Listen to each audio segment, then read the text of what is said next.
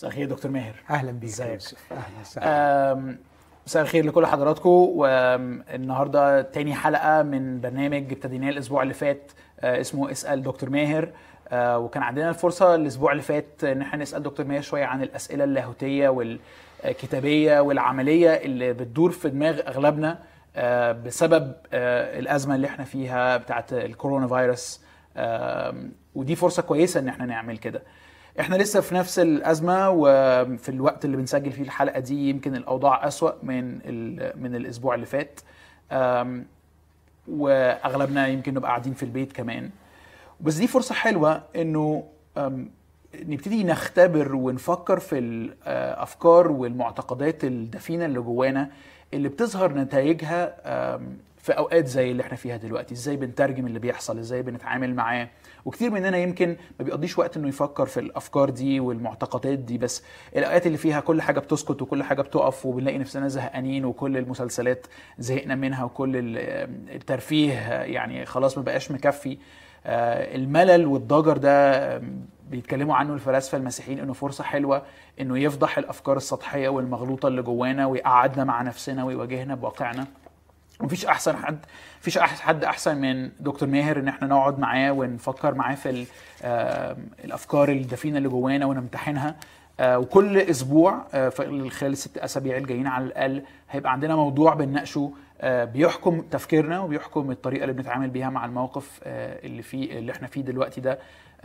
وعشان كده عايز أرحب بيك يا دكتور ماهر. أهلا بيك. قاعد في البيت. أيوه طبعا. بتعمل إيه طيب؟ للأسف باكل أكتر من المعتاد وبنام أكتر من المعتاد. أيوه. ولكن الحلو إن أنا بقعد مع عيلتي أكتر من المعتاد. أيوه طبعا. أنت طول الوقت مسافر فدلوقتي آه، أكيد آه، وقت كويس. أنا بحاول ما أتخنش فبعمل workouts كل شوية آه، مرة في مرة في اليوم تقريبا كل يوم. وعندي مذاكرة كتير وقراية فيعني بحاول برضو ما أضيعش وقت آه، على قد ما أقدر يعني. آه، زي المرة اللي فاتت يا دكتور عايز آه، برضو أديك ال- الخمس دقايق الأولانيين تفتتح لنا كلمة من الكتاب وتدينا أرضية كده نبني عليها النقاش. اتفضل. يعني زي ما أنت قلت في البداية يوسف إنه ال- الأزمات آه، بتلزمنا أحيانا بتجبرنا إن إحنا نعمل تدريب فكري وروحي ما ما بنلحقش نعمله ما بيكونش عندنا رفاهية أو مش رفاهية ما بيكونش عندنا فرصة إن إحنا نعمله في زحمة الحياة رغم إنه التدريب ده من وجهة نظري آه، في غاية الأهمية في توجيه دفة الحياة للطريق الصحيح. يعني مرات إحنا ما بندركش إن إحنا في طريق خاطئ إلا لما بنلبس في حيط. آه، لما بنتصدم واحيانا بيكون الإصلاح متأخر آه، فيمكن الأزمات دي بتجبرنا غصب عننا إن الواحد يشغل دماغه أكتر من اللي كان متعود إن هو يعمله. ولما نشغل دماغنا نشغل دماغنا في حاجات كتير أكيد شخصية عائلية لكن مهم جدا إن الواحد يشغل دماغه في معتقداته. المعتقدات التي عاش بها المعتقدات التي آمن بها. خلينا نقول الإجابة عن واحد من أهم وأخطر الأسئلة في الحياة. لماذا أؤمن بما أؤمن به؟ وهل ما آمنت به كان نتيجة فحص وتدقيق؟ أم لأني ورثته؟ أم لأنه يحقق لي فائدة نفسية أو يحقق لي مغنما اجتماعيا أو لأن هناك سلطة فرضته علي؟ يعني أعتقد أنه دي فرصة ذهبية لمراجعة آه، لماذا نعتقد بما نعتقد به؟ فأنا حابب آه، أحكي قصة من الكتاب المقدس. آه، شعب بأكمله كان يواجه أزمة جوع. م- يعني يمكن أكثر مرارة وألم من الوباء. أكيد الاثنين زي بعض في جوانب كثيره لكن الجوع بشع. حتى إنه داوود لما عرض عليه اختيارات مختلفة حرب ولا جوع ولا وباء اختار الوباء على إنه أرحمهم وقال أسقط في يد الله. لكن الجوع وحش. فشعب إسرائيل قعد ثلاث سنين ونص في مجاعة مرعبة. وكانوا أثناء المجاعة أثناء الأزمة بقى هنسميها أثناء العزل أثناء الكارثة آه، كانوا آه، عندهم معتقدات دينية. آه، وإيليا لما واجههم أراد أن يستوقفهم أمام المعتقدات الدينية التي يؤمنوا بها. وكانت الكارثة الكبيرة إن عندهم خليط في المعتقدات ما بين الخرافة وما بين الإيمان. okay. وده الموضوع بتاع الحلقة بتاعتنا بالظبط. إزاي نميز ما بين الاثنين دول أو بالظبط. إزاي نصفيهم من بعض يعني؟ بالظبط. okay. يعني أتذكر مقولة مش في نفس الموضوع لباسكال آه، بليز باسكال ال- الفيلسوف وال- والمؤمن ال- الرائع ال- الفرنساوي والعالم آه، لما قال أعيش حياتي أخلص إيماني من عدم إيماني. يعني دايما عندي شكوك. وبتهدد إيماني. أنا بشوف إن إحنا محتاجين نخلص إيماننا من الخرافات. عندنا خرافات متغلغلة في أعماقنا. دور النبي أو دور ايليا النبي أن يجعل الشعب في مواجهة مع معتقداته ليكتشفوا انهم مع الأيام خلطوا معتقداتهم الصحيحة بالخرافات. ودي القصة بتاعت ايليا على جبل الكرمل. فاقراها وبعدين اعلق عليها تعليقين صغيرين وأدي لك الفرصة إنك تسألني. أوكي. في الشاهد. آه، ملوك الأول 18 علشان الوقت. آه، هقرأ بس من آه، عدد يعني عدد 21 فتقدم ايليا إلى جميع الشعب وقال حتى متى تعرجون بين الفرقتين؟ إن كان الرب هو الله فاتبعوه. وإن كان البعل فاتبعوه فلم يجبه الشعب بكلمة. ثم قال إلي للشعب أنا بقيت نبيا للرب وحدي وأنبياء البعل أربعمائة وخمسون رجلا. فليعطوننا ثورين فيختاروا لأنفسهم ثورا واحدا ويقطعوه ويضعوه على الحطب ولكن لا يضعوا نارا. وأنا أقرب الثور الآخر وأجعله على الحطب ولكن لا أضع نارا. ثم تدعون باسم آلهتكم وأنا أدعو باسم الرب. والإله الذي يجيب بنار فهو الله. فأجاب جميع الشعب وقالوا الكلام حسن. فقال ايليا لأنبياء البعل اختاروا لأنفسكم ثورا واحدا وقربوا اولا لأنكم أنتم الأكثر. وادعوا باسم آلهتكم ولكن لا تضعوا نارا. فأخذوا الثور الذي أعطي لهم وقربوا ودعوا باسم البعل من الصباح إلى الظهر قائلين يا بعل أجبنا. فلم يكن صوت ولا مجيب. وكانوا يرقصون حول المذبح الذي عمل. وعند الظهر سخر بهم ايليا وقال ادعوا بصوت عال لأنه إله. لعله مستغرق أو في خلوة أو في سفر. أو لعله نائم فيتنبه فصرخوا بصوت عال وتقطعوا حسب عادتهم بالسيوف والرماح حتى سال منهم الدم. ولما جاز الظهر وتنبأوا إلى حين إصعاد التقدمة ولم يكن صوت ولا مجيب ولا مصغي قال إلي لجميع الشعب تقدموا إلي. فتقدم جميع الشعب إليه فرمم مذبح الرب المنهدم ثم أخذ إيليا اثنى عشر اثني عشر حجرا بعدد أصباط بني يعقوب الذي كان كلام الرب إليه قائلا إسرائيل يكون اسمك وبنى الحجارة مذبحا باسم الرب وعمل قناة حول المذبح. تسع كيلتين من البزر ثم رتب الحطب وقطع الثور ووضعه على الحطب. وقال املأوا أربع جرات ماء وصبوا على المحرقة وعلى الحطب. ثم قال ثنوا فثنوا. وقال ثلثوا فثلثوا. فجرى الماء حول المذبح وامتلأت القناة أيضا ماء. وكان عند إصعاد التقدمة أن إيليا النبي تقدم وقال أيها الرب إله إبراهيم وإسحاق وإسرائيل ليعلم اليوم أنك أنت الله في إسرائيل وأني أنا عبدك وبأمرك قد فعلت كل هذه الأمور.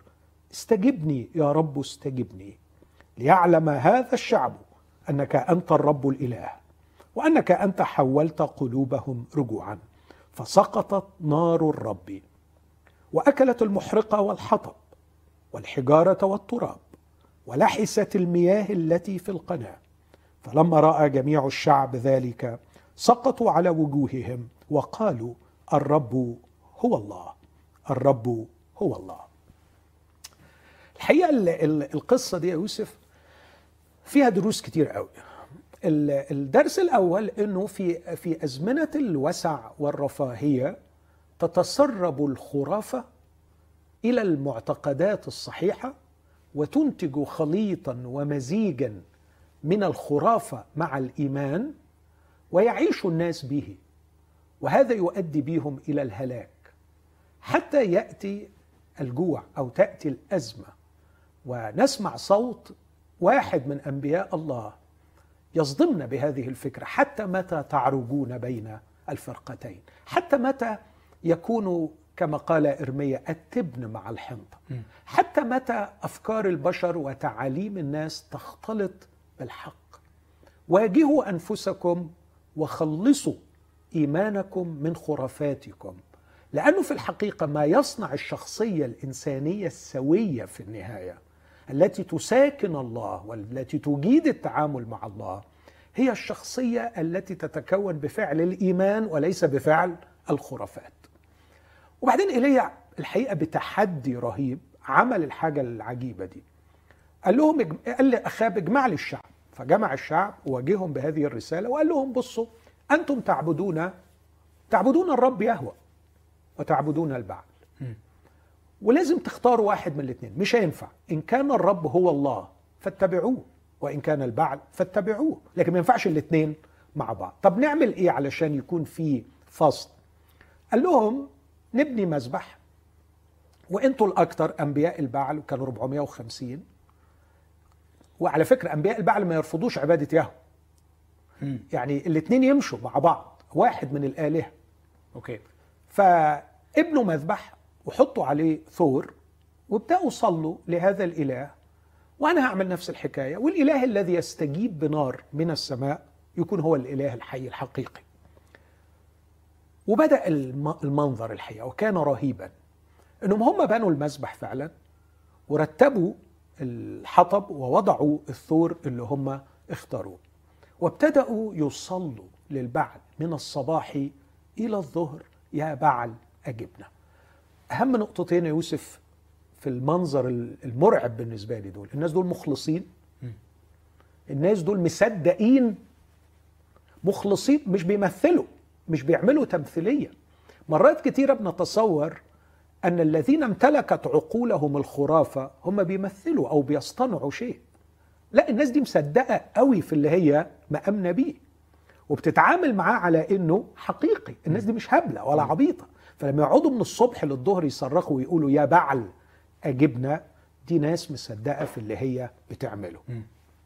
النقطة اللي بعد كده والخطيرة جدا إنه ابتدوا بقى يعني واضح إنهم كانوا طوروا طقوسا معينة مبهجة إنهم يدوروا حول المذبح ويرقصوا.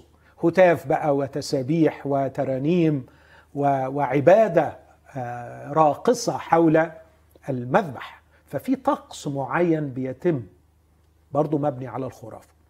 لكن بعد كده مفيش استف... مفيش فايدة مفيش استجابة. فابتدوا يعملوا طقس آخر معادي مليان بالذل وقهر الجسد وتمزيق الجسد وده موجود في في كل الديانات القديمة. آه إنه الأول يلطخ نفسه بدم الذبيحة وبعدين يلطخ نفسه بدم نفسه لعل الآلهة تستجيب. وبيعملوا ده باستمتاع. إنهم بيقدموا شيء للإله. فكل ده هم متصورين إنه البعل سوف يجيب. وفي النهاية بعد كل هذه المآسي والصلوات والترانيم والقهر الجسد وتعذيب النفس وكل هذا ولم يحقق استجابة قال لهم خلاص بقى كفاية كده. وكانوا يتنبأوا أيضا يقول لك لما جاء الظهر وتنبأوا إلى حين إصعاد التقدمة في عدد 29 دي معناها إيه هنا؟ كانوا بيتنبأوا. يعني يقعدوا يقولوا كلام عن الإله بعل ويؤكدوا لأنفسهم صحة الإيمان ووصلوا رسائل بعضهم لبعض عن روعة الإله بعل وقوة الإله بعل وحتمية أن الإله بعل سوف يستجيب وسوف يعمل المعجزة وسوف يجيب بنار فكانوا يتنبؤون بعضهم لبعض. وبعدين إيليا راح قال لهم خلاص كفاية بقى كده بعد الظهر فجه وقته عند وقت إصعاد التقدمة. العهد القديم كان فيه تقدمة صباحية وتقدمة مسائية ففي وقت التقدمة راح هو مقرب. بس عمل حركة في منتهى الذكاء موجودة في الفلسفة حاليا. اللي ما أعرفش بالعربي نترجمها إيه بالظبط لكن الفولسيفاينج يعني انك أنا بقول عليها إمكانية التكذيب. إمكانية التكذيب. فراح عمل حاجة يعني واضح جدا هنا أن الفرق بين الخرافة وأنا هعرف بعد كده الخرافة والإيمان. لكن الفرق بين الإيمان بالخرافة والإيمان بشيء بالحقيقة بشيء صحيح أو بشخص صحيح. هو إنه الإيمان بتاعك يكون قابل للامتحان. يس آه، فهو راح قال أنا لما هقدم ال- الثور بتاعي أنا هعمل حاجة ما- أنا أنا ما طلبتهاش من الآخرين. إنه راح بنى قناة حول المذبح. بنى المذبح وكان جميل لما بناه من 12 حجر. رغم إنه الدنيا كانت متقسمة ومتبهدلة لكن هو يؤمن بشعب واحد للرب. وده يعني شيء جميل لينا كمسيحيين مهم نفكر فيه. إنه بنى المذبح من 12 حجر وكأنه يقول أنا لا أعترف بالانقسامات التي حدثت بين الأسباط لكني أراهم كما رآهم الله شعب, شعب. واحد, واحد. اسمه إسرائيل. فبنى المذبح وراح عامل حواليه قناة وقال لهم بقى حطوا مية على الذبيحة وحطوا مية على الحطب. وحطوا ميه على المذبح واملوا القناه اللي حوالين المذبح. فحطوا وملوا قال لهم ثنوا يعني حطوا مره تاني وثلثوا. كنوع من التأكيد إنه ما فيش أي تركاية أو أي مفيش حاجة. آه. بالظبط مفيش تركة. ولإظهار أيضا قوة النار التي ستأتي. وصلى صلاة بسيطة ما عادش من الصبح للظهر. لكن استجبني يا رب استجبني ليعلم هذا الشعب أنك أنت الله. فسقطت نار من عند الرب أو نار الرب. الكتاب يقول حاجة جميلة قوي أنه ماء كان بيجري في عدد 35 حول المذبح وامتلأت القناة أيضا ماء لكن لما صلى عدد 38 سقطت نار الرب. أكلت المحرقة اللي هي من فوق خالص والحطب والحجارة والتراب ولحست المياه التي في القناة. فيعني كانه انفجار آه، مش آه، مش نار نازلة. يعني لو شيء يمكن تصديقه ويمكن امتحانه آه، فالموقف هنا اللي, رعبني على شعبي وعلى أهلي وعلى ناسي وعلى الإنسان بصفة عامة آه، الموقف اللي قاله المسيح في إنجيل متى أصحاح سبعة كثيرون في ذلك اليوم سيقولون لي يا رب يا رب بنفس الحماس. مم. أليس باسمك تنبأنا؟ وباسمك أخرجنا شياطين وباسمك صنعنا قوات. فحينئذ أصرح لهم إني لم أعرفكم. هذا هو امتزاج الخرافة بالإيمان. وعلينا في الأزمة أزمة كورونا المرعبة اللي إحنا فيها دي إن واحدة من البركات بتاعتها أننا أجبرنا أن يطرح بنا داخل بيوتنا ويغلق علينا من الساعة سبعة مساء بدل ما نضيع الوقت في المسلسلات وعلى الإنترنت أعتقد أنه من المهم أن إحنا ناخد شوية وقت في فحص ما الذي نؤمن به من هو الإله الذي نعبده ولماذا نؤمن بما آمنا به؟ هل لدينا أدلة؟ هل لدينا مبررات لهذا الإيمان؟ وإذا كانت هذه توجد مبررات، هذه المبررات هل هي سيكولوجيه؟ هل هي مبررات اجتماعية؟ هل هي مبررات سلطوية لأنه قالوا لنا كده؟ ولا في شيء تاني أعمق من ده كله؟ أوكي. طيب أنا عندي يعني كذا فكرة طرقت. في دماغي وأنا بسمع حضرتك وعايز أناقشهم واحدة واحدة. أول فكرة طرقت في بالي إنه اللي حصل القصة اللي حضرتك قريتها دي اللي فيها شعب عنده مزج ما بين الخرافة والإيمان والاتنين داخلين في بعض. أه، وده شعب الله. آه حاجة حصلت من آلاف السنين. وقت ما الناس كانت بتؤمن بالآلهة الأخرى والعبادة الأوثان وهكذا. النهارده في القرن الواحد والعشرين يعني أو على الأقل يعني في المجتمع بتاعنا مش بنؤمن بكده. عندنا مفهوم واحد عن الله إلى حد كبير آم، آه، ال- ال- الخرافة أو عبادة الأوثان أو الأخطاء اللي حضرتك اتكلمت عنها دي مش واضحة ومش باينة زي ما هي واضحة وباينة هنا. فممكن حد يقول إنه لا إحنا ملناش علاقة بالقصة دي ولو لينا علاقة إيه هي العلاقة؟ يوسف من الآخر العبادة الوثنية موجودة في العالم بنفس القدر وبنفس القوة كما كانت في العصور القديمة. واللي مش هياخد باله من كده هيغلط وهيقع في عبادة الأوثان من غير ما يحس. خلينا أقول فكرتين أو ثلاثة. مين وراء عبادة الأوثان؟ إبليس. أوكي. الرسول بولس في كورنثوس الأولى عشرة قال كلام قاطع. ما يذبحه الأمم للأوثان إنما يذبحونه للشياطين. فعبادة الأوثان وراءها الشيطان. الشيطان لم يتغير الشيطان لم يوقف نشاطه ربما يغير من أشكال النشاط لكن لم يزل الشيطان هو الشيطان ولم يزل يقود الإنسان للعبادة الوثنية.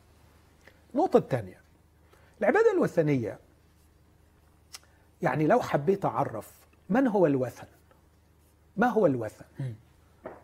ممكن أعرف تعريفات كتير لكن ممكن أقول مثلا زي ما بيقول تيموثي كيلر الوثن هو الشيء أو الشخص الذي لا تتخيل حياتك بدونه أو هو مخلصك يعني هو هو المخلص مم. الذي يخلصك من غمك من ضيقك. okay. هو اللي انت ما تقدرش تعيش يوم من غيره. مم. هذا اللي حياتك معتمدة عليه.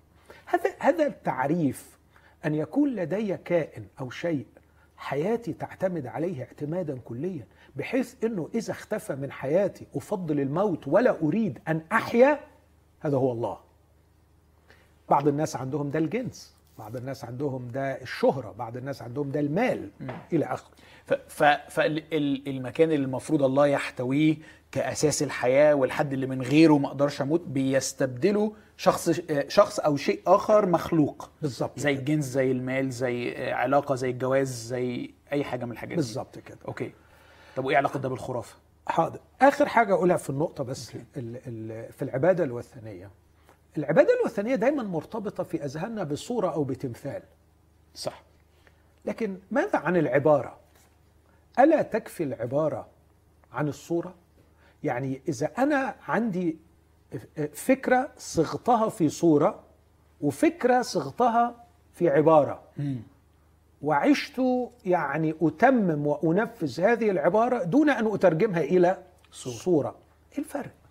بس محتاج حضرتك تديني مثال معلش. لك مثال. أوكي. يعني لما كانوا بيصنعوا التمثال كانوا بيقولوا هذه آلهتك يا إسرائيل. صح. لو أنت رحت للإسرائيليين وقلت لهم يا جماعة اتقوا ربنا هو ربنا برضه بالمنظر ده؟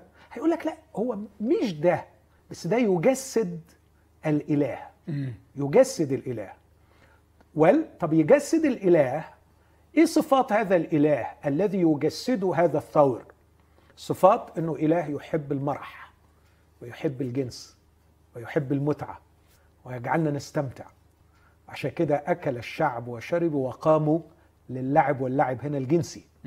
لأنهم كانوا عرايا يرقصون حول العجل فأنت لو عندك صورة عن الله معينة ما عملتهاش في تمثال بس صورة في ذهنك عن الله إنه مثلا هو الإله الذي دائما يسرع لتلبية رغباتك مثلا.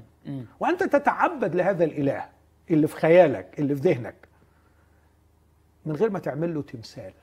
هل فرقت؟ طالما إنك تعبد صورة خاطئة عن الله فأنت تعبد وثن بغض النظر عن عملت له صورة ولا ما عملتوش هي صورة كانت في دماغك طلعت بره أو ما طلعتش هي صورة موجودة. أوكي أوكي فهمت. فكأنه ممكن يبقى حد عنده صنم أو وثن غير مرئي لأنه في الخيال أو في في دماغ الشخص ومن غير ما بيقصد الصورة دي هي اللي بيحطها مكان الله ويبتدي يعبدها. أي إنه يبتدي يحط عليها أماله يتوقع منها ويتعامل معها. يتسند عليها. أوكي.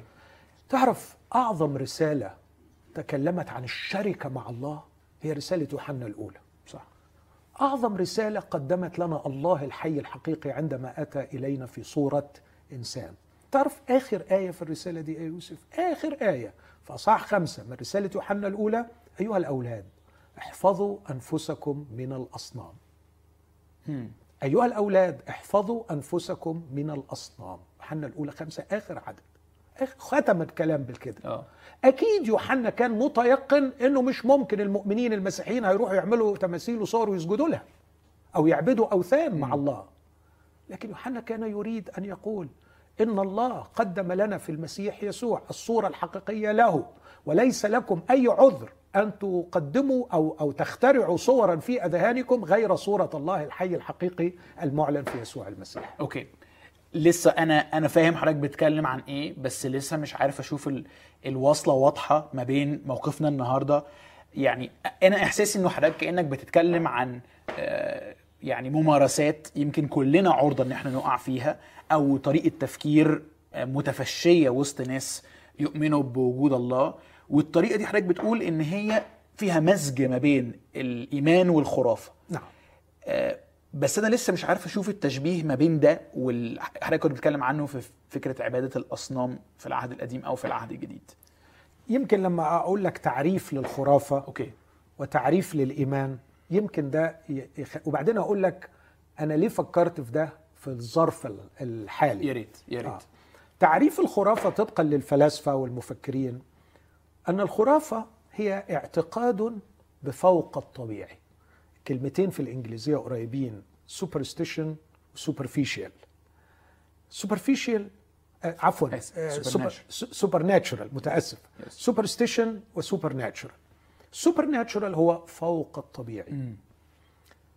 ال superstition أو الخرافة هي اعتقاد بفوق الطبيعي لكنه مبني على الجهل ومدفوع بالخوف ويعكس صورة غير حقيقية عن الواقع.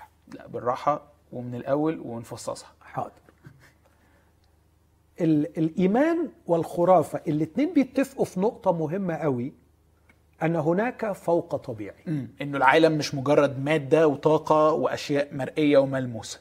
هناك قوة فوق طبيعية. أوكي. سواء القوة دي شخص أو مش شخص؟ يعني ما نختلفش كتير في كده أو يعني ممكن مش نختلف نقطتنا مش دي. نقطتنا قصدي لكن هناك من هو فوق طبيعي فوق هذا الكون مم. هذا الكون آه، لم يوجد من نفسه وليس هو كل شيء مش زي ما قال كارل سجان ما هو الكون ما هي الرياليتي هو ما كان وما يكون وما هو كائن وما سيكون ما فيش أي حاجة تاني لا في قوة فوق آه طبيعية يقصد كان يقصد الكون الكون. الكون ال- المادي بالظبط آه. آه, آه. الاثنين بيؤمنوا بما هو فوق طبيعي بس الإيمان بتاع الخرافة أو الاعتقاد بما هو فوق طبيعي الاعتقاد عند الخرافة مبني على الجهل بطبيعة هذا الفوق طبيعي. هو مين؟ عشان كده كتير كنت أقول يا جماعة مش مهم إنك تؤمن المهم أنت بتآمن بمين. فالتعصب حتى للإيمان بشيء خطأ ليس تقوى زيادة. التعصب بالإيمان لشيء خطا حماقة جهل خطر. فالخرافه مبنية على اعتقاد بما هو أو بمن هو فوق طبيعي دون معرفة بمن هو. زي ما بولس قال لهم يا جماعة أنا أراكم متدينين. وهذا حسن أعمال 17 أعمال 17 بس وأنا بتجول لقيت مذبح مكتوب عليه لإله مجهول. اسمع العبارة دي بقى. فالذي تتقونه وأنتم تجهلونه. هذا أنا أنادي لكم به. فبولس موافق على فكرة أنهم يريدون الإيمان بفوق الطبيعي بس ما يكونش إيمانهم ده مبني على جهل بطبيعة هذا الشخص. فهو مبني على الجهل. لكن النقطة الثانية الخطيرة جدا أنه دائما مدفوع بالخوف. أوكي. والخوف هنا الخوف الغريزي اللي بيخلي الإنسان يتعمق في التمركز حول ذاته. أنا وصحتي وفلوسي وعيلتي وشهرتي وسمعتي وأريد أن أستعمل الآلهة لتؤمن لي. النجاة من الخطر ال- الأمان في المستقبل الصحة عند الوباء الإنقاذ عند ال- الكوارث. أنا أريد آه، هذه القوة فوق الطبيعية لتحميني وتكون لي وسأغني لها وسأعبدها وسأدفع لها وسأقدم لها التقديمات لكي أستقطبها إلى جواري. فتحميني عندما يصاب بقية الناس بهذه الكوارث. فهو اعتقاد مدفوع motivated by مدفوع بالخوف. وليس وليس يا الله إلهي أنت عطشت إليك نفسي يشتاق إليك جسدي. كما تشتاق الإيل إلى جداول المياه هكذا تشتاق نفسي إليك يا الله. ليست هي الدوافع التي ناداها يسوع المسيح عندما قال إن عطش أحد فليقبل إلي ويشرب. الإيمان بالله الحي الحقيقي مدفوع بالحب والشوق إلى الله وليس بالخوف. الخوف اللي المتمركز حول نفسي. لأنه لو ال- الخوف هو اللي متحكم فيا. أنا لو لقيت قوة على الأرض أو قوة شيطانية ستؤمن لي كل احتياجاتي أنا مش محتاج لربنا. وعشان كده واحد من اللاهوتيين المسيحيين المعاصرين اسمه هورتن قال هناك السحر الأسود وهناك السحر الأبيض. السحر الأسود أن تستعمل القوى الشريرة من أجل مصلحتك. وأن تستعمل القوة الخيرة اللي هو الله من أجل مصلحتك مدفوع بالخوف فهو سحر بس سحر أبيض. okay. لو عايزة يعني ألخص حضرتك قلته لحد دلوقتي. عندنا الإيمان والخرافة لو هنعمل مقارنة ما بين الاثنين الإيمان مبني على المعرفة أما الخرافة مبنية على الجهل. المعرفة هنا مش المعرفة العلمية لكن المعرفة الاختبارية أو العلاقاتية. الإعلانية. الإعلانية. حلوة الا الكلمة دي. الله أعلن بها عن ذاته. لأنه حلو. لو دخلنا في موضوع الله لازم الله اللي يعلن عن نفسه. okay. مش هنخترع إحنا من عندنا. okay. والإيمان مب- مدفوع بالمحبة والاشتياق أما الخرافة مدفوعة بالجهل. لا بالخوف. بالآسف بالخوف. okay. نعم. بالخوف. نعم. بس اللي حضرتك قلته من شوية أنا مش عارف خليني أقولها كده. لما اتكلمت عن السحر الأبيض والسحر الأسود آه، إنه في ناس بتطلب من القوى الشيطانية أو الشريرة إن هي تحميها وتاخد بالها منها وفي ناس بتعمل كده مع ربنا كنوع من السحر الأبيض. كأني خايف إنه حضرتك كأنك بتقول إنه أي حد عايز يطلب من ربنا نوع من التدخل في الوضع اللي هو فيه ده يبقى ده إيمانه كده مخلوط بالخرافة. يعني ده اللي بيخليني مرتاح للحوار معاك يا يوسف إنك بتأمني ل- لألا يفهم خطأ كلامي. اللي أنت بتقوله ده ممكن فعلا حد من المشاهدين دلوقتي يقول يعني هو أنا لما أبقى خايف وأترمي في حضن ربنا عشان يأمني أنا بقيت عابد وثن خليني أكون صادم وجريء وأقول لو كان هو ده بس كل اللي انت عايزه من ربنا وما يلزمكش وشه كل اللي يلزمك ايده عشان تديك وتحميك أيوه انت عابد وثن. وأيوة ده سحر أبيض. هقولها تاني. لو كان كل اللي يلزمك من ربنا ايده مش وشه مش قلبه مش فكره مش انك تدخل في علاقة معاه مش انك تتوحد بيه وتعبده وتحبه وتمشي معاه مشوار العمر علشان تعمل مشيئته وانت مريض وانت صحيح وانت في وسع وانت في ضيق وتبقى فعلا عهد جميل بين اتنين لو انت كل اللي يلزمك من الإله مش الكلام ده خالص. إيده علشان تحميك وتديك. ومش شايف النص الفوقاني ده انت ما يلزمكش وشه خالص. وجهه مبتسم وجهه حلو وجهه شكله إيه طباعه إيه صفاته إيه قلبه إيه ده ما يلزمكش. انت اللي يلزمك إيده قوة الله لحمايتي وإمدادي وتأمين حياتي. لو هو ده بس اللي أنت عايزه من الله هذه عبادة وثنية. لكن أكيد في جو العلاقة اللي أنا حكيتها بقى دي العلاقة العهدية اللي أنا وصفتها اللي بحبه وبيحبني وماشي معاه هو الكبير وأنا الصغير يا يوسف. فمنين ما بخاف بروح له.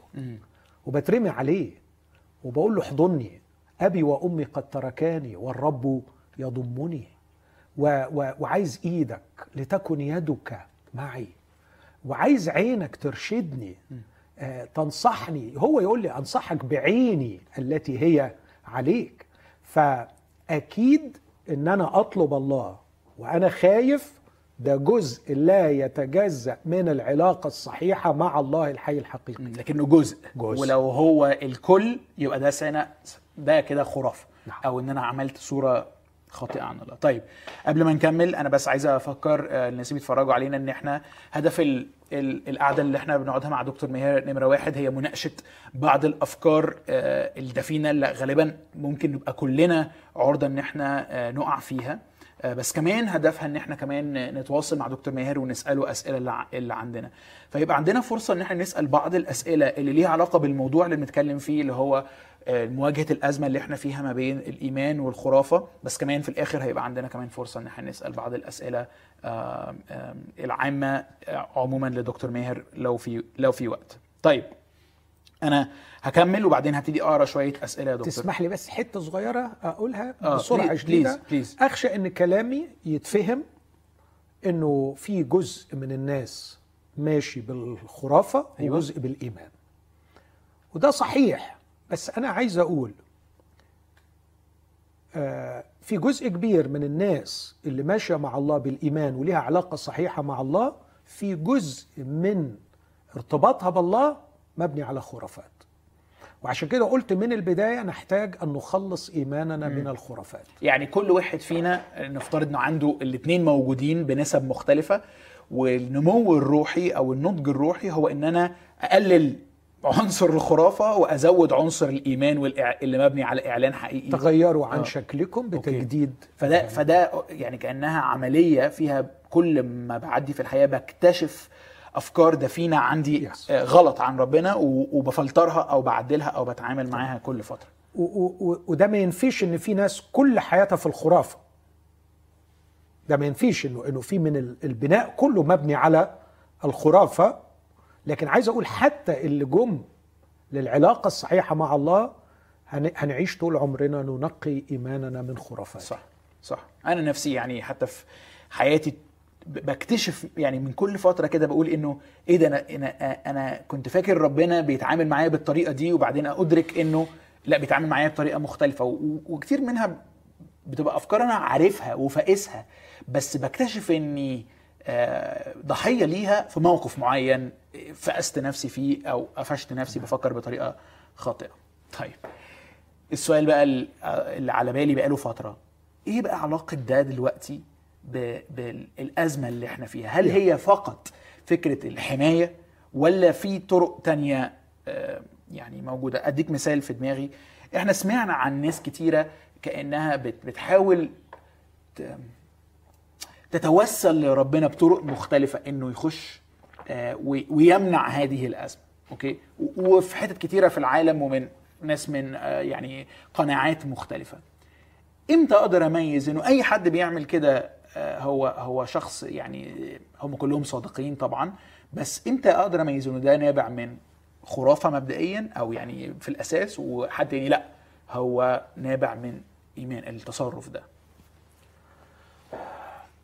يعني بص آه تعبير كنت بفكر فيه وأنا جاي في العربية مع رفيق ابني آه الشعوب لا تعبد الأفراد يعبدون الديانات لا تعبد الديانات حاجة abstract مجردة يعني مجردة، حاجة أفكار آه. okay لكن الأفراد هم الذين يعبدون فأنا ما أقدرش ابدا أجاوب على السؤال ده يوسف بقول لك الجماعة دي صح والجماعة دي غلط مم. الأمر فردي تماما كلمني عن أفراد. هذا الفرد الذي لجأ إلى الله في الأزمة دي.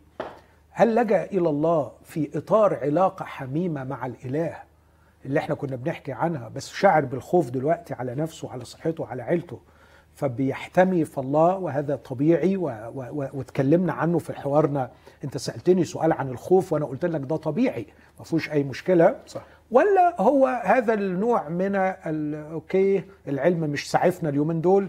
لغاية ما يسعفنا العلم لو في حد تاني فوق يعني ينفع يساعد أهلا وسهلا. رايك رأيك دي طريقة غلط؟ يعني في ناس كتيرة فعلا بتقول أهو الأزمة اللي إحنا فيها دي ده ربنا بيعلن عن عجز العلم وعجز قوى الإنسان وعقله عن حل أي كده وهي إنه يعني عايز الإنسان يرجع له مرة كمان. هل ده نوع من ال ال الخرافة؟ يعني بص برضو عايز أفصصها دي. يعني ممكن واحد لو قلنا أيوه وأنا ممكن أقول أيوه من ناحية معينة هيرد يقول لي يعني كان لازم ربنا يموت لنا لغاية النهارده كل الآلاف دي علشان نرجع له. لا ربنا ما موتش حد عشان نرجع له. إحنا اتكلمنا عن أسباب المصيبة اللي إحنا فيها. صح. لكن السؤال هل ممكن الله الحنين الرحيم الطيب اللي ما, ما, ما تخلاش عننا في المصيبة اللي إحنا فيها دي برضه. يجي يطبطب علينا وإحنا في الأزمة دي ويقول على فكرة أنتوا محتاجين لي على فكرة أنا ممكن أكون موجود في حياتكم. ودي الرسالة اللي هو بيقولها طول الوقت. يعني مش قالها بس اليومين دول. هو عمال يقولها طول الوقت. بس يمكن اليومين دول نديله ودن أيوه. لأننا مزنوقين. أيوه. فهل هل في الحالة دي أقول الله سبب الأزمة؟ حاشا. مش الله اللي عاملها، لكن هل الله يستعملها كما علمنا أنه يجعل كل الأشياء تعمل معا لخيرنا؟ آه يقدر قوي. يقدر قوي يستعملها لأنه على الأرجح من الممكن وأنا قلت لك الآية دي المرة اللي فاتت برضه من تكلمت إليك في راحتك قلت لا أسمع. يعني من الممكن أن يكون آه، ضغط الملذات والمخدرات والمشتتات لنا خمار الحياة زي ما بيسميه المسيح آه، يمكن يكون بيخلينا مش قادرين نسمع أي همس إلهي في داخلنا. صوت الله في أعماقنا. سي إس لويس ليه كلمة حلوة قوي آه، يمكن أنت تفتكرها لما بيقول إنه آه، صوت الله آه، يصبح ضجيجا عالي بيزعق. آه. وقت الألم. صح. قبل كده بيتكلم لنا في الراحة وبيتكلم لنا بالنعم وبيتكلم لنا بيهمس بالإحسانات في الفرح لكن بيزعق في, في الألم, الألم. آه. فمش عايزين نسمع. فممكن قوي يكون ده وقت مناسب للسمع لكن أرجع تاني وأقول هي إيه التوبة؟ وده ممكن يفتح لنا باب نبقى ناخد حلقة كاملة عن التوبة. آه، الناس اللي هم صرخوا لربنا بس بسبب الأزمة بس بسبب الأزمة وبس علشان يطلعوا من الأزمة أجزم لك إنه 99.99 إلى إلى إلى آخره. أول ما يطلع آه، يطلع خلاص. ما دي قصة فرعون. أوكي. طيب لو أنا بسمع حضرتك وماشي من الحلقة من الأول أنا عمال أكون نوع من الفوبيا أو نوع من الخوف إن أنا أطلع زي الناس دول. أطلع زي الناس اللي نمرة واحد بت بت بت بتمثل أو بتصور صورة معينة عن الله نقدر نحصرها في إنه يحميني ويظبطني وي وي ويسلك لي أموري. والناس اللي اللي في الأزمة آه، يعني التجأت لربنا علشان ينجيها. وده ممكن آه، يخلي حد زي مثلا يروح بقى لل, لل... عايز أقول يفكر بالطريقة دي. طيب بص بقى خلينا نطلع ربنا خالص بره الموضوع ده okay؟ إحنا بدل ما نقعد نصلي وكده ربنا ملوش علاقة خالص بالموضوع ده إحنا نبذل مجهود آه، كمجتمع وأنا كشخص أتبرع للعلم إنه يلاقي علاج. أحبس نفسي في البيت فأعمل quarantine وأقول لك حتى بقى مش هتوب بقى. حتى لو أنا حاسس إنه أنا عندي حاجات غلط لألا أبقى بتوب بسبب الخوف. أنا عايز أتوب عقليا. فلما تخلص الأزمة دي نفكر بقى في موضوع في موضوع التوبة ده. فكأ يعني كأني إيه بحاول أمنع إن أنا أبقى من الشخص اللي الخرافات بتحكم تصرفاته وقراراته. بس في نفس الوقت أنا في حاجة في بالي برضو حاسس إنه أنا خايف أروح للإكستريم التاني خايف أروح للنقيض الآخر. وده حقيقي قوي يا يوسف وحاصل بشكل كبير قوي وتلاقيهم الناس اللي هم على السوشيال ميديا قاعدين كل اللي بيعملوه إنهم بيسخروا من الصارخين لله من أجل النجاة. و- وبيسخروا بلغة إنه طيب أديكوا صرختوا والإله بتاعكم ما أنقذكمش لكن الإله علم سوف ينقذنا. الإله علم؟ الإله علم. okay. ودي ديانة بنسميها إحنا ال scientism في الفلسفة. scientism غير ال science ال science يقودك إلى الاتضاع. ال science دائما يشعرك بالجهل وأمامك الكثير لكي تعلمه. ال scientism هو الإيمان أيضا بإله اسمه العلم بس بدل ما الله الحي الحقيقي هو الذي يعرف كل الأسرار ويقدر على كل شيء شيل كلمة الله وقول بنفس العبارة العلم مفتاح كل الأسرار ويقدر على كل شيء. هؤلاء يعبدون الوثن علم. لا هناك فارق بين العلم كإله والعلم كمنهج. العلم كمنهج يعني ال ال الكتاب المقدس يأمرنا بأن ننتهج العلم كمنهج. عندنا يعني أدي لك آية واحدة بس. يقول لك ابحث عنها كالفضة عن عن المعرفة وفتش عنها كالكنوز. وبعدين يقول لأن العقل يحفظك والفهم ينصرك. العقل يحفظك والفهم ينصرك. طب ممكن حد يقول لك اعتمد على الرب من كل قلبك وعلى فهمك لا تعتمد. بالظبط. يعني هل ده معناه إنه أنا لأني أعتمد العلم كمنهج أقول لربنا مش محتاجك خالص أنا عندي العلم فاديله ظهري؟ لا.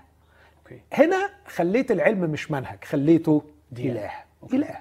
فأنا عايز أميز ما بين العلم كإله والعلم كمنهج. العلم كإله هو قناعة ممكن ما عبرش عنها واحيانا بيعبروا عنها. العلم مفتاح كل الأسرار ويقدر على كل شيء.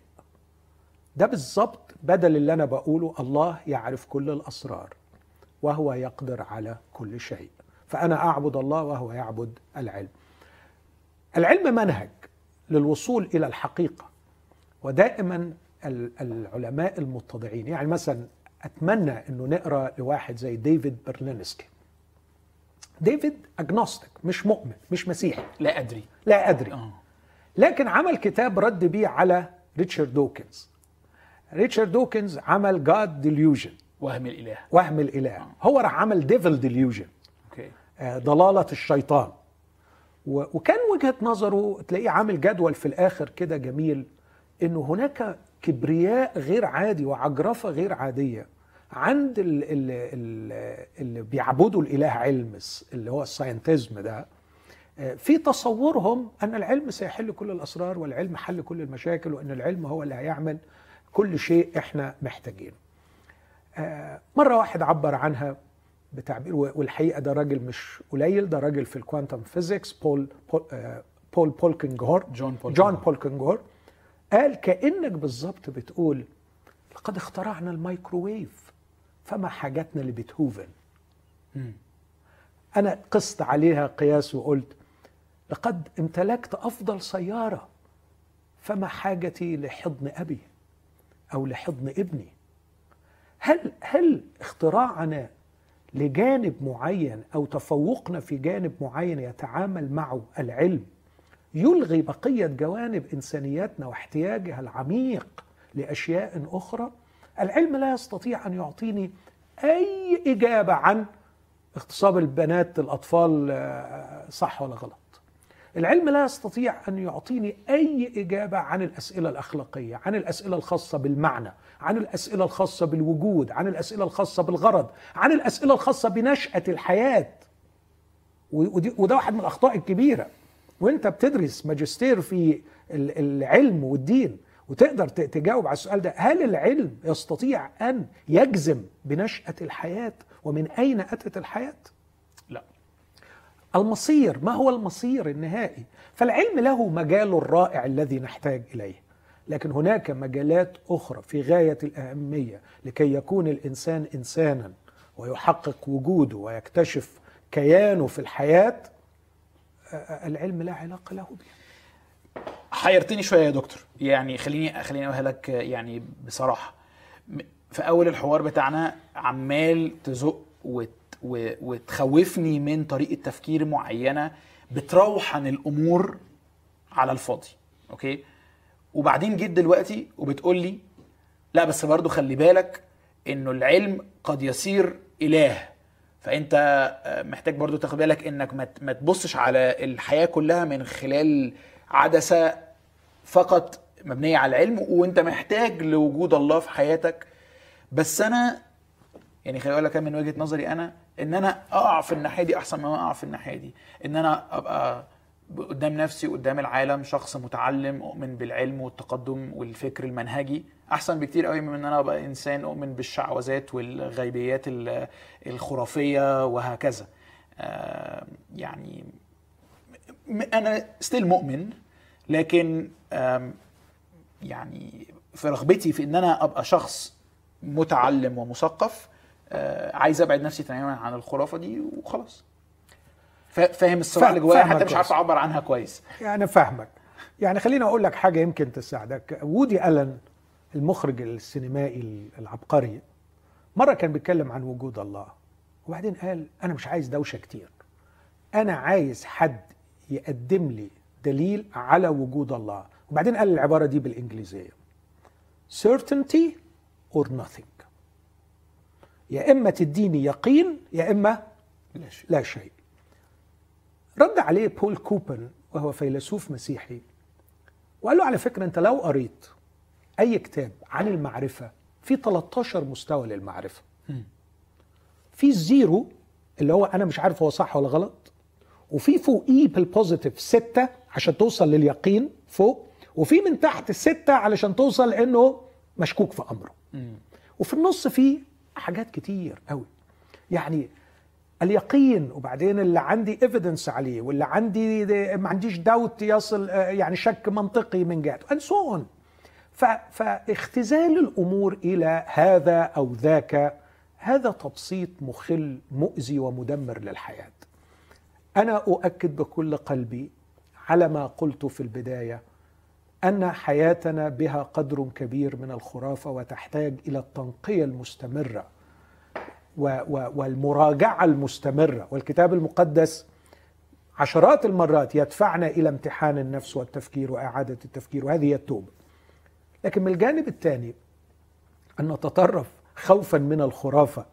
أقول أنا خلاص أأمن نفسي وأروح للعلم. حبيب قلبي على عيني وراسي العلم. بس في جوانب تانية كتير في حياتك مهمة قوي العلم مش هيعرف يدخل فيها مش هيتكلم فيها. بس العلم يقدر ينقذنا من كورونا. العلم يستطيع أن ينقذنا من كورونا هذا صحيح بس ده مبني على فرضية أنك إذا أنقذت من الكورونا تحقق لك كل شيء في هذه الحياة. خلاص هو أهم حاجة الصحة. أهم حاجة الصحة ده بيقولها بياع الليمون في الشارع. لكن أنت محتاج محتاج حاجة أكتر من الصحة. أنت محتاج معنى لوجودك. يا فرحتي بيك صحتك زي الجمل ما شاء الله لكن هايف من جوه. شخصية غير أخلاقية شخصية ملهاش أي معنى في الحياة. العلم لن يستطيع أن يجعل لحياتك معنى. العلم لا يستطيع أن يقودك إلى اكتشاف غرض وجودك في هذه الحياة. صح العلم وأنا مؤمن وبصلي إن ربنا يدي العلماء بسرعة اختراع لشفاء مرض كورونا وللقاح ل- ل- ل- لمأساة كورونا. لكن بعد ما خفيت من الكورونا ما أنا خفيت من 100 مرض قبل كده ما أنا طعمت ضد 100 حاجة وما جاتنيش. هل ده حل مشاكلي في الحياة هل ده خلاني أب كويس؟ هل ده خلاني زوج كويس؟ هل ده خلاني طبيب كويس؟ هل ده خلاني إنسان وجدت نفسي واسترجعت نفسي وعرفت غرض وجودي؟ ممكن ممكن حد يقول لحضرتك طب نخف من كورونا وبعدين يحلها ألف حلال. يعني صح. يعني يعني يعني حضرتك بتصعبها علينا قوي. يعني في الآخر ولا عايزنا نبقى تبع الخرافة ولا عايزنا نسلم نفسنا للعلم تماما. وليه؟ أنا مش أنت ليه عارف أقعد- ملزم؟ آه. أنت ليه ملزم إنك يا إما تتبع الخرافة يا إما إنك تبقى تبع العلم وتسيب ربنا. علشان مش ليه؟ عارف اميز مش عارف أميز إيه اللي إيه- يعني إيه اللي يعتبر خرافة وإيه اللي لأ. أروح مثلا أصلي وأطلب من ربنا حماية أو شفاء. ناس تقول لي أنت كده إيه ب- بت بتعمل ربنا وثن وبتستخدمه لصالحك فما دي تعملش جاوبتك كده. عليها. لا صح. صح صح لا دي جاوبتك عليها. وقلت من البداية أنت من حقك مليون مرة كمؤمن إنك تطلب من الله الحماية والشفاء وهنعمل كده وبنعمل كده. لكن قلت لو هو ده كل اللي بيربطك بربنا دي وثنيه صح. بس فما ترجعنيش أنا- تاني لدي. أنا هقول أنا أنا عارف مش قصدي أرجعك تاني ليها بس قصدي أعدد كل الأماكن الغير مريحة اللي هأنتقد فيها. من ناحية الناس هتنتقدني لأنها هتشوف اللي أنا بعمله في أي نوع من أنواع الصلاة للحماية حتى في الإطار ده كنوع من الخرافة. مالك ومال- مالك ومال الناس. على فكرة أنا بتهاجم كل يوم من الناس. كل يوم. كل يوم بتهاجم من الناس. وبقول إنه ده شيء طبيعي. امن حاجة بقى إنك آه، يعني تقفل على روحك وتعيش كده وما تتكلمش وما تفكرش وما لكن إحنا إحنا مش بنعمل عشان الناس. أنا أحتاج كل يوم أن أطلب الله في إطار العلاقة معه. أصلي إلى الله لكي يحميني في إطار العلاقة معه. لكني مقتنع مثلا بسبب إيماني بالله. مقتنع أنه ليس الشفاء من الكورونا هو كل شيء في الحياة. مقتنع بسلطان الله على الكورونا وعلى حياتي. مقتنع أنه مش الحياة دي هي كل حاجة في الوجود. في اللي, سميته أخطي وعدي السور وبعيش في الأبدية من دلوقتي مع يسوع المسيح. في حاجات كتير قوي في إطار علاقتي مع الله أهم من موضوع الكورونا. بس ده مش هيخليني أبطل صلاة أقول له يا رب احمينا ويا رب احفظنا ويا رب ابعد الخطر. مش بس عننا عن العالم. وأنا بشوف الأرقام وبشوف ال- الكارثة بتوجع قلبي وبصلي من أجل الناس أكتر ما بصلي من أجل نفسي. أوكي. من الجانب الثاني على فكرة أنا علشان أكون مثقف ومفكر ودارس للفلسفة أبدا أبدا أبدا مش محتاج أبدا إني أستغنى عن الله. أنا سميت دول ال- ال- ال- المتعصرين آه، على فكرة أكثر من 65% من علماء نوبل مؤمنين مسيحيين حقيقيين. يعني مش كل الناس الأذكياء ملحدين؟ ابسولوت دي دي دي أكذوبة كبرى. راجع في ال سنة من 1901 ل 2000 اللي خدوا جوائز نوبل في الطب في ال physics في ال chemistry مش هقول لك حتى في, في الاقتصاد والأدب تلاقي فوق ال 60% منهم مسيحيين. مسيحيين مؤمنين بالله وخدام أحيانا. اقرأ اقرأ كتابات المفكرين الكبار عن عجز الع... بلاش يا أخي. اقرأ لفلاسفة ما بعد الحداثة. فلاسفة ما بعد الحداثة يعني بينتقدوا بشدة. مع كل ما عليهم من مآخذ. يعني أنا أنا عندي مشاكل مع ما بعد الحداثة. لكن عندهم سخرية لاذعه من أن العلم يحل كل الأسرار والمنطق يحل كل الأسرار. ما بعد الحداثة اللي هو المفهوم اللي, كأنه خارج بعد فترة طويلة في ال 1800 وال 1900 اللي كانت وثقت جدا في قدرة الإنسان على فهم كل شيء بالعقل آه، وال- والبحث. وعشان كده بيسموها ما ده العصر الحداثة. لكن ما بعد الحداثة هي العصر اللي فيه فلاسفة كتيرة يئسوا من من ال الطموح ده واكتشفوا إن الإنسان مهما زادت معرفته هو محبوس جوه ثقافته محبوس جوه لغته فللأسف قالوا إنه الحق لا يمكن أن يعرف وأصبح كل شيء نسبي ف فحضرتك بتقول إنه كأنك أنت موافق سنة مع Yes. مع بتوع ما بعد الحداثه في الأتيتيود بتاعهم وسخريتهم من آه، كبرياء الحداثيين آه كبرياء الإنسان وثقته في نفسه إنه يقدر يكتشف ويفهم كل الأشياء. بالظبط كده. لكن أنت أكيد مش مش بتؤمن بنسبية الحق. لا طبعا. أوكي. مش مؤمن بنسبية الحق بس أنا بقول ال- البعد حداثيين كانوا أكثر أمانة مع أنفسهم متواضعين. متواضعين. آه. في مواجهة كبرياء الحداثيين اللي أوهمونا إنه العلم يمشي بخطى ثابتة والعقل البشري سيحل كل الأسرار. ما بعد الحداثيين قالوا يعني واحدة واحدة. على فكرة الإنسان معقد جدا وكل اللي وصلنا له لم يحقق وجود الإنسان. okay. طيب علشان الناس اللي سرحت مننا في حتة الفلسفية دي آه ناخد سؤال ليه علاقة باللي إحنا بنتكلم آه عنه عنه دلوقتي. في حد بيقول okay هقرأ السؤال زي ما هو وأحاول أطلع منه حاجات كتيرة. إزاي أتأكد إنه حالة الفرح اللي بحسها في ترنيمة أو صلاة هو إحساس روحي مش انفعال نفسي. آه، ده السؤال كما هو مكتوب. هحاول أزود عليه. إزاي أتأكد إنه حالة السلام والطمأنينة اللي باخدها مثلا من إيماني في الله أو إيماني في معيته أو إيماني في موته عننا آه، على الصليب وهكذا هو إحساس روحي حقيقي مش مجرد فكرة آه، نفسية عاطفية بريح بيها نفسي لكنها مجرد وهم أو خرافة. الجوانب النفسية في حياتنا لا تنفصل قط عن الجوانب الروحية. يعني إنه إنه أكون بفرح وأنا برنم أو أكون بفرح لما بتنور من جهة أو أفرح حتى لما أشوف المؤمنين و- و- وأستمتع بالعلاقة معهم. آه، مفيش داعي إن أنا أسمي ده ده شيء نفسي وكأنه ضد ما هو روحي. ف- ف- فالأمور الروحية تشمل مش بس الحاجات النفسية الجسدية. مجدوا الله في أجسادكم التي هي لله أجسادكم لله. فعايز أقول ال- الجسم المادي لما آكل لما أشرب لما أستمتع لما أفرح لما أض... كل دي أمور روحية. الفصل ما بين بين ما هو روحي وما هو نفسي وما هو جسدي دي دي دي فصلات غير صحيحة وغير دقيقة. فأنا أعبد الله ككل كإنسان بكل كياني وبالتالي آه، انفعالاتي النفسية في ترنيمة أو في صلوة أو في عبادة جماعية بركة وفرح وشيء روحي. لكن لكي أقول أنها ضمن العلاقة الروحية مع الله وليست مجرد انفعالات نفسية تسببها مثيرات خارجية محتاج أسأل نفسي بعض الأسئلة. هل هذه مصحوبة بنمو وتطور أخلاقي؟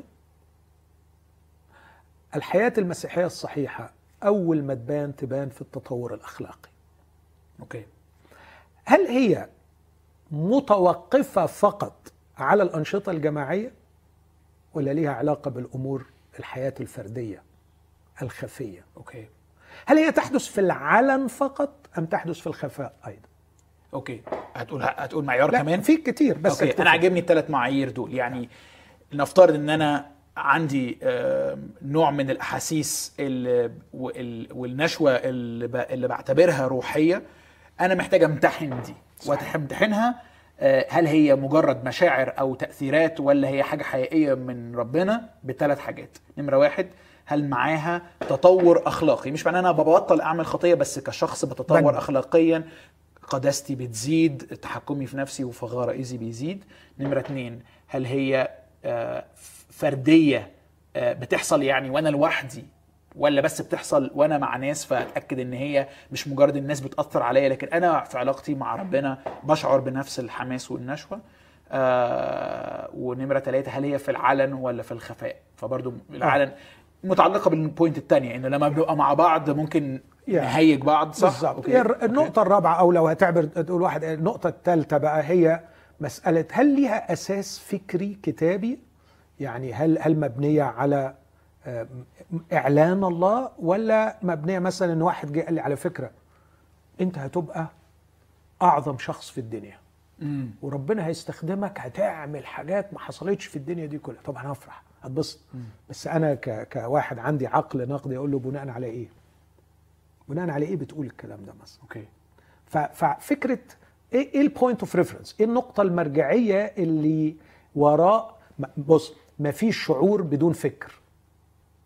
مفيش شعور بدون فكر.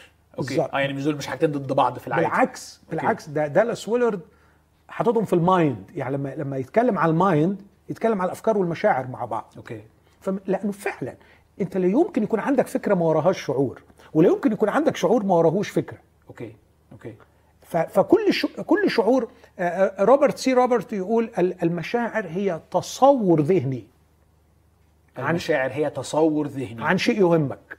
okay okay. حتى مش بيقول هي منتج التصور هو بيقول مجرد ما تتصور بفكرك عن شيء بيهمك على طول المشاعر بتيجي. okay. فامتحن إيه الأساس الفكري لل... للشعور اللي, اللي أنت فيه. طيب في حد سأل سؤال قريب من هنا ويمكن يساعدنا نلخص الحتة دي قبل ما يعني ننهي ال- الموضوع ده ونسأل حضرتك شوية أسئلة عامة. أم، ادينا تدريبات. يعني هو بيسأل إيه؟ هل في آلية معينة أطبقها على معتقداتي لأكتشف إذا كانت إيمان حقيقي أم خرافة؟ يعني إحنا اتكلمنا عن بعض المعايير اللي فيها نكتشف بس كأنه الحد اللي بيسأل عايز منهجية كده اديني آلية أمتحن نفسي بيها. اولا ينبغي أن يتعمق في داخلك الاقتناع بحتمية امتحان عقائدك. لا قول تاني معلش. يتعمق في داخلك الاقتناع بحتمية امتحان عقائدك. okay. يعني الموضوع ده يبقى مهم بالنسبة لك. إيه فكرة الامتحان الامتحان امتحان. المستمر. أنا- لمعتقداتي. okay. إحنا نميل للراحة والكسل. نحن نميل للشعور الزائف بالأفضلية. فأنا عندي أفضل معتقدات وأنا أفضل شخص وخلاص وهو كده الحمد لله وما تز- تزعجنيش. وما تحيرنيش وهو اللي أنا استلمته ده. وبعدين يعني دي حاجات ليها مئات السنين أو دي حاجات فلان بيؤمن بيها ولا علا. خلاص بقى ما توجعش دماغي. وإحنا في عصر اللي بيسموه النفس الفارغة هو عصر اختيار من يفكر لنا. نحن في عصر اختيار وعشان كده النجوم ليهم دور كبير في الحياة النهاردة. نريد من يصارع لنا صراعنا نريد من يلعب لنا مباراة. المش... المشاهير يعني. شهير آه. آه. ونريد من يعتقد لنا اعتقاداتنا. يعني بص آه أنت ماهر درست كويس آه روح ذاكر وادرس وقول لنا إيه العقيدة وإحنا خلاص إحنا. مصدقين فيك. أيوة.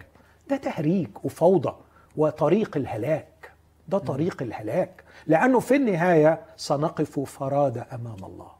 وسيعطي كل واحد منا حسابا عن نفسه أمام الله. نفسي أصرخ وأقول مش هنقف طوايف قدام الله. مش هنقف قائد وراه كل واحد وراه مجموعته. كل واحد فينا هيقف بطوله قدام الله. وسأحاسب عن قناعاتي لا عن كلماتي. فكل كلمة بطالة سأعطي عنها حسابا. فأول حاجة إني أكون مقتنع بحتمية الامتحان. نمرة اتنين امتحن قناعاتك في ضوء من يضادوها ليس في ضوء من يوافقون عليها لما تاخد المعتقد بتاعك وتروح للناس اللي هي موافقة عليه هيدعموه لك. صح. يبقى انت كنت بتضحك على روحك. انت مش عايز تروح تمتحنه. انت عايز تتأكد ان انت صح. مم. فانت بتضحك على روحك. الحاجة الثانية يا حبيبي أمانك الكامل هو في علاقتك بإلهك. وليس في صحة عارف الكلمة دي هتتخذ علي وليس في الصحة المطلقة لعقيدتك. لأنه عقائدنا دايما قابلة للتطوير والنمو والتغيير والتجديد.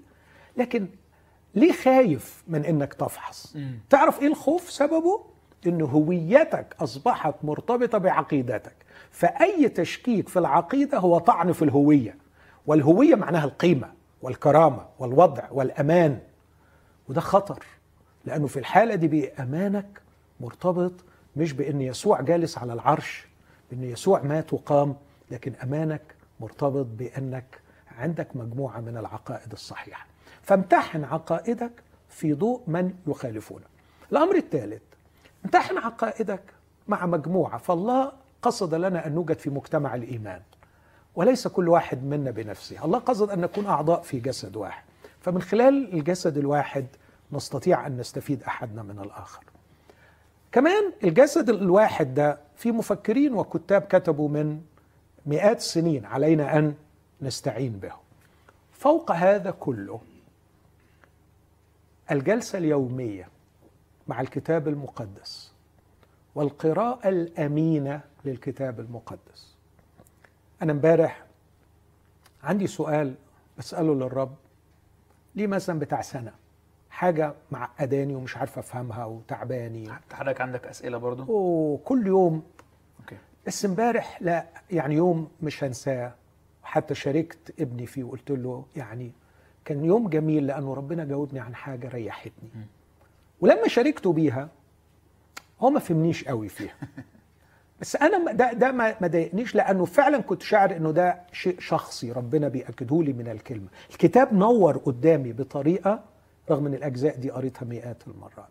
فيبقى آخر حاجة أقولها القراءة الأمينة للكتاب المقدس بروح التلميذ الذي يريد كل يوم أن يتعلم. حلوة دي. حلوة يا دكتور. يعني يعني أنا بحاول دايما يعني أعتبر نفسي إن أنا شخص يعني مش قاعد على بعضي ودايما بحاول أمتحن نفسي. بس أم، بس خايف إن أنا مبقاش بعمل كده كفاية. وهي بصراحة حاجة مش مريحة لأن هي بت بتحط جوانا شكوك طول الوقت. يعني أنا طالع من القعدة دي عمال أحاول أفرز كده أفكاري واحدة واحدة. طب ما يمكن دي خرافة يمكن دي متأثرة بتوقعات نفسية أو أو ثقافية مش مش حاجة ده أكيد كتابي. يا حبيبي ده آه. مش يمكن. أنت عندك حاجات أكيد غلط. أوكي. ده ده م- وأنا عندي حاجات أكيد غلط. لكن أنا في حضن سيدي في حضن المسيح أنا في المسيح. وهذا ما يعطيني الأمان الكامل. لكي أفحص معتقداتي. أنا أنا مش هفضل في المسيح ولا هطلع بره المسيح بناء على صحة معتقداتي. آه. أنا بفحصها. لكن بس بس يعني يبقى أنت حضرتك عامل تمييز ما بين الإيمان الحقيقي المخلص والعناصر العقائدية. يعني آه. ال- الإيمان المسيحي كما نفهم ليس مجرد الاقتناع بعقائد صحيحة لكن الإيمان المسيحي هو الاتحاد بشخص يسوع المسيح. ده مش معناه أن العقائد الصحيحة ملهاش لازمة الدوشة اللي بسمعها دايما. العقائد الصحيحة في غاية الأهمية وكل الحوار بتاعنا إن إحنا على على فكرة كل اللي اللي أنا بعمله ده إن إحنا عايزين نوصل لأصح شكل من العقائد. واحد يقول يعني انت اللي هتوصل للعقائد؟ يا حبيبي مش أنا. أنا اللي غصب عني اقتنعت بأشياء خاطئة. فبحاول إن أنا أتطابق مع العقيدة الصحيحة. وليه؟ ما هي مكتوبة في الكتب وتاخدها. أيوه يا حبيبي بس عقلي اللي باخد بيه من الكتب متركب غلط. أيوه. عقلي فيه حاجات كتيرة عايزة تتصلح. على فكرة. وكل واحد يفهم اللي عايز يفهمه. عايز يفهمه. أنا. بقول حاجة ألاقي 100 واحد فهمها كل واحد بطريقته. صح.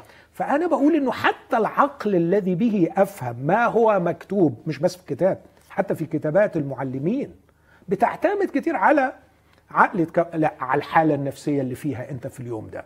صدقني حالتك النفسية بتحدد كثيرا وأنا كتير بدي المحاضرة دي theology out of psychology بقول كتير احتياجاتنا النفسية بتوجهنا للعقائد التي نؤمن بها ونتبناها. وده بيخلينا دايما محتاجين نتواضع ونراجع. لاحظ المسيح كان يدعو الناس لقبوله وليس قبول معتقدات عنه. وده فرق شاسع.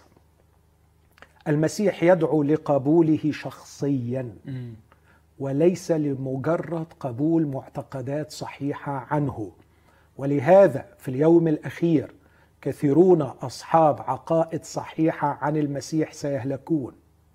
وكثيرون قبلوا المسيح مخلصا شخصيا ولم تتوفر لهم الفرص لتصحيح عقائدهم نتيجة بساطتهم أو عدم إمكانية هذا لهم لكن هم في المسيح. فيسوع يدعونا أن نأكله لكي نحيا به. خليني أقولها زي ما بقولها دايما مرة صدمت الناس لما قلت أنا لا أؤمن بموت وقيامه المسيح. طبعا ممكن حد يقطعها دلوقتي يوديني في داهية. أيوة. بس أنا بعضيها على طول بقول لا أنا أؤمن بالمسيح الذي مات وقام.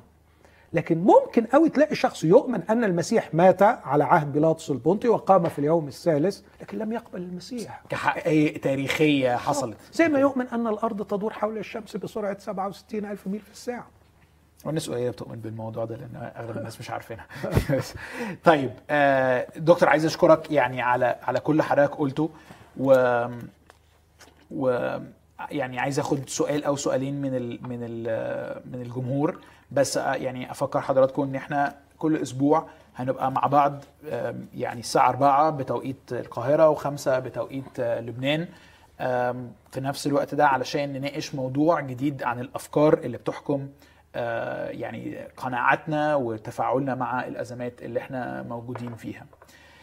وزي ما وعدناكم هيبقى عندنا دايما فرصة في الآخر نسأل سؤال أو سؤالين من الأسئلة اللي جت وأخدت أكتر votes أنا هسأل السؤال اللي جه بال votes رغم إن أنا عارف إنه يمكن يبقى ده سنة مختلف عن الحتة اللي حضرتك نهيت بيها. حضرتك نهيت إنه في الآخر علاقتنا بالمسيح والإيمان آه، هو الأساس اللي بيسمح لي إني أمتحن بقى عقائدي وأفكر فيها وراجعها وهكذا. أوكي؟ آه، لكن في ناس لما بتعمل اللي حضرتك بتقوله ده بيجي لهم على طول بعض ال ال الأسئلة عن العقائدية اللي اللي بتاخد وقت ومجهود منهم وعايزين مساعدة حضرتك فيها في آخر عشر دقائق ممكن تتكلم عن موضوع الاختيار. هل الله يختار أناس للخلاص وأناس للهلاك؟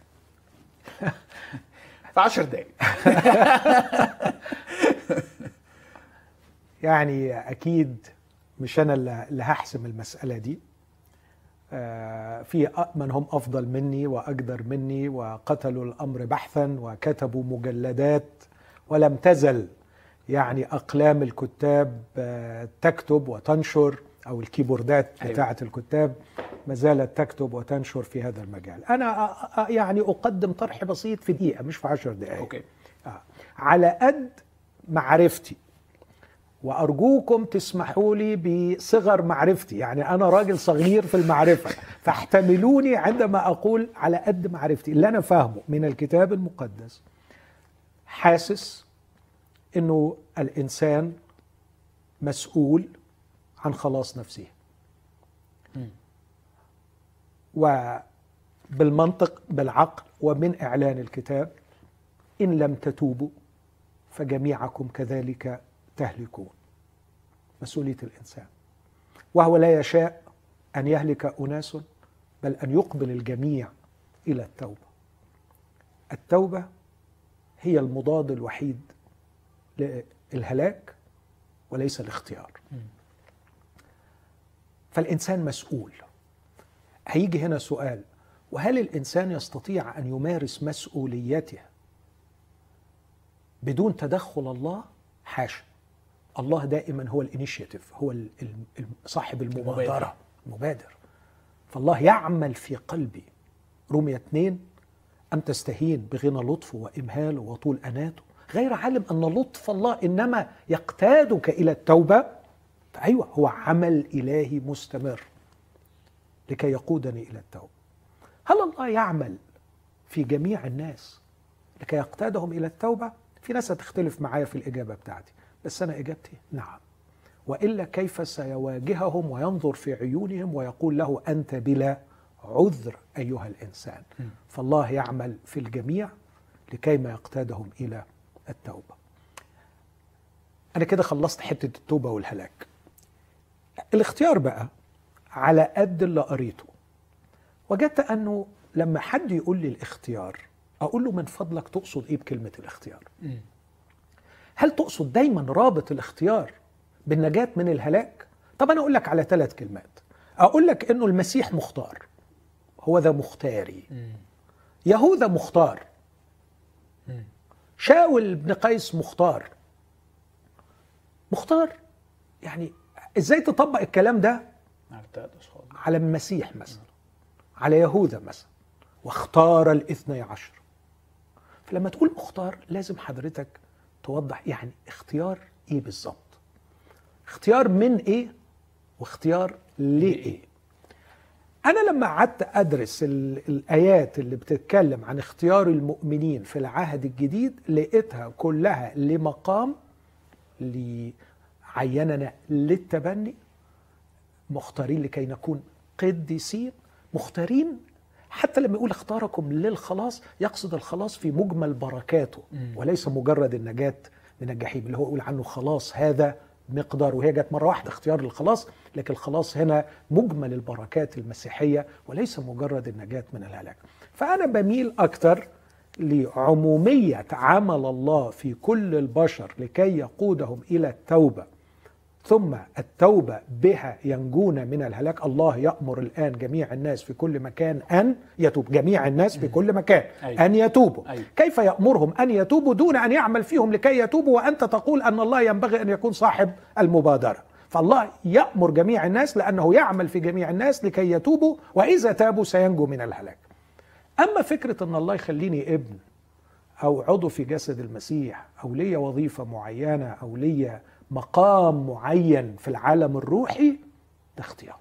okay. okay.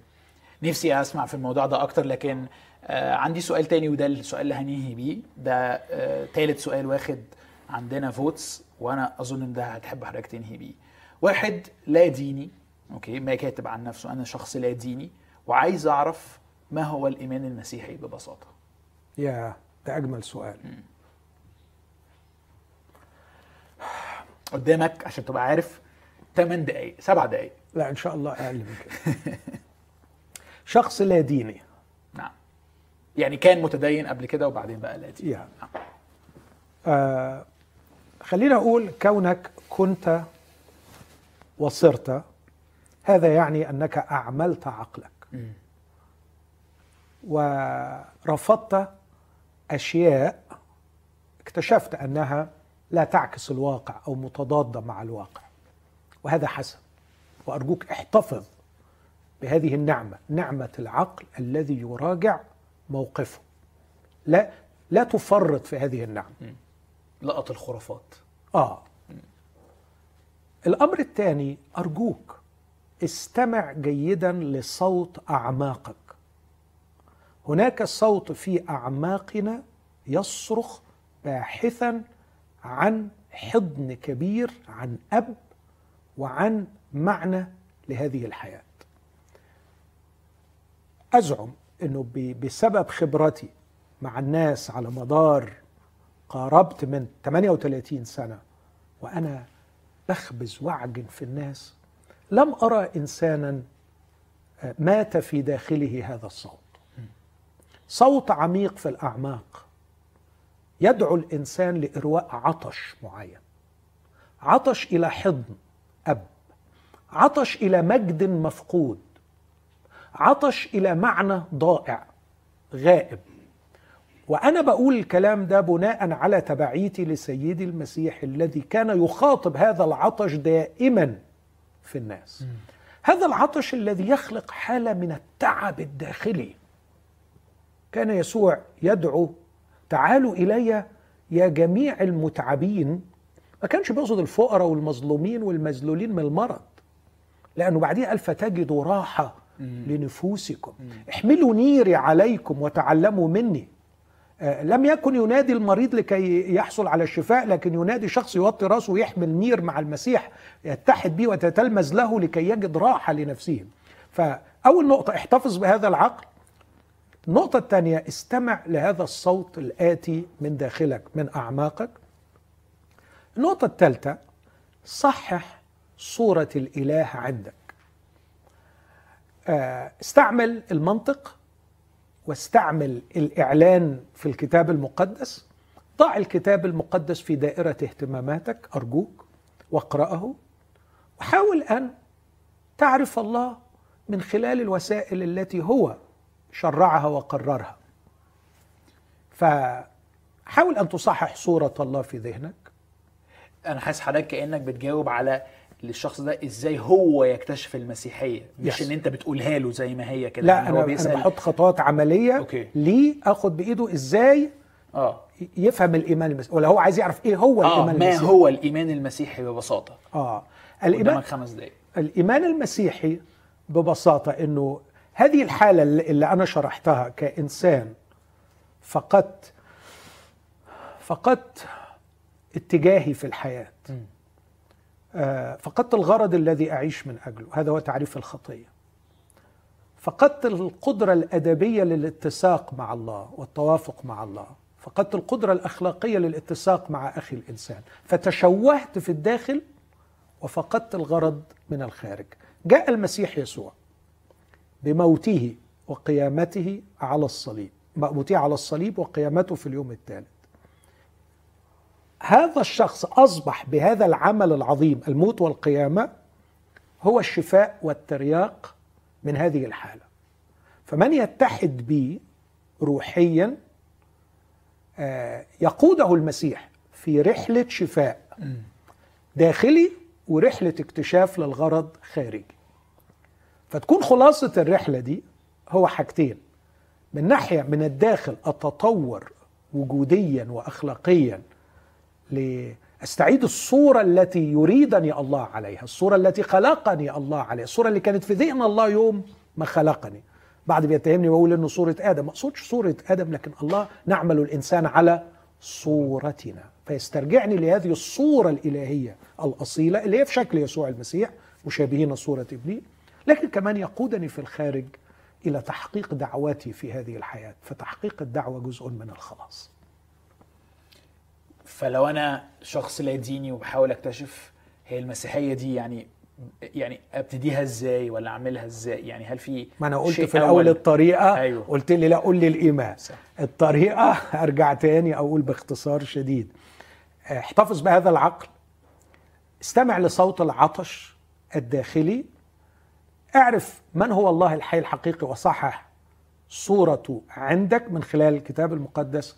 وآخر شيء وأهم شيء اصرخ إلى الله الحي الحقيقي وقول له يا رب أنا أريد أن أعرف الله الحي الحقيقي أريد أن أعرفك. وأنا أؤمن كل الإيمان أن الله يقود هذا الشخص إلى المخلص يسوع المسيح. أشكرك دكتور ماهر استفدت منك كتير قوي وحاسس إن. أنا عندي حاجات كتيرة لسه محتاج إن أنا آه، أراجعها وأفكر فيها.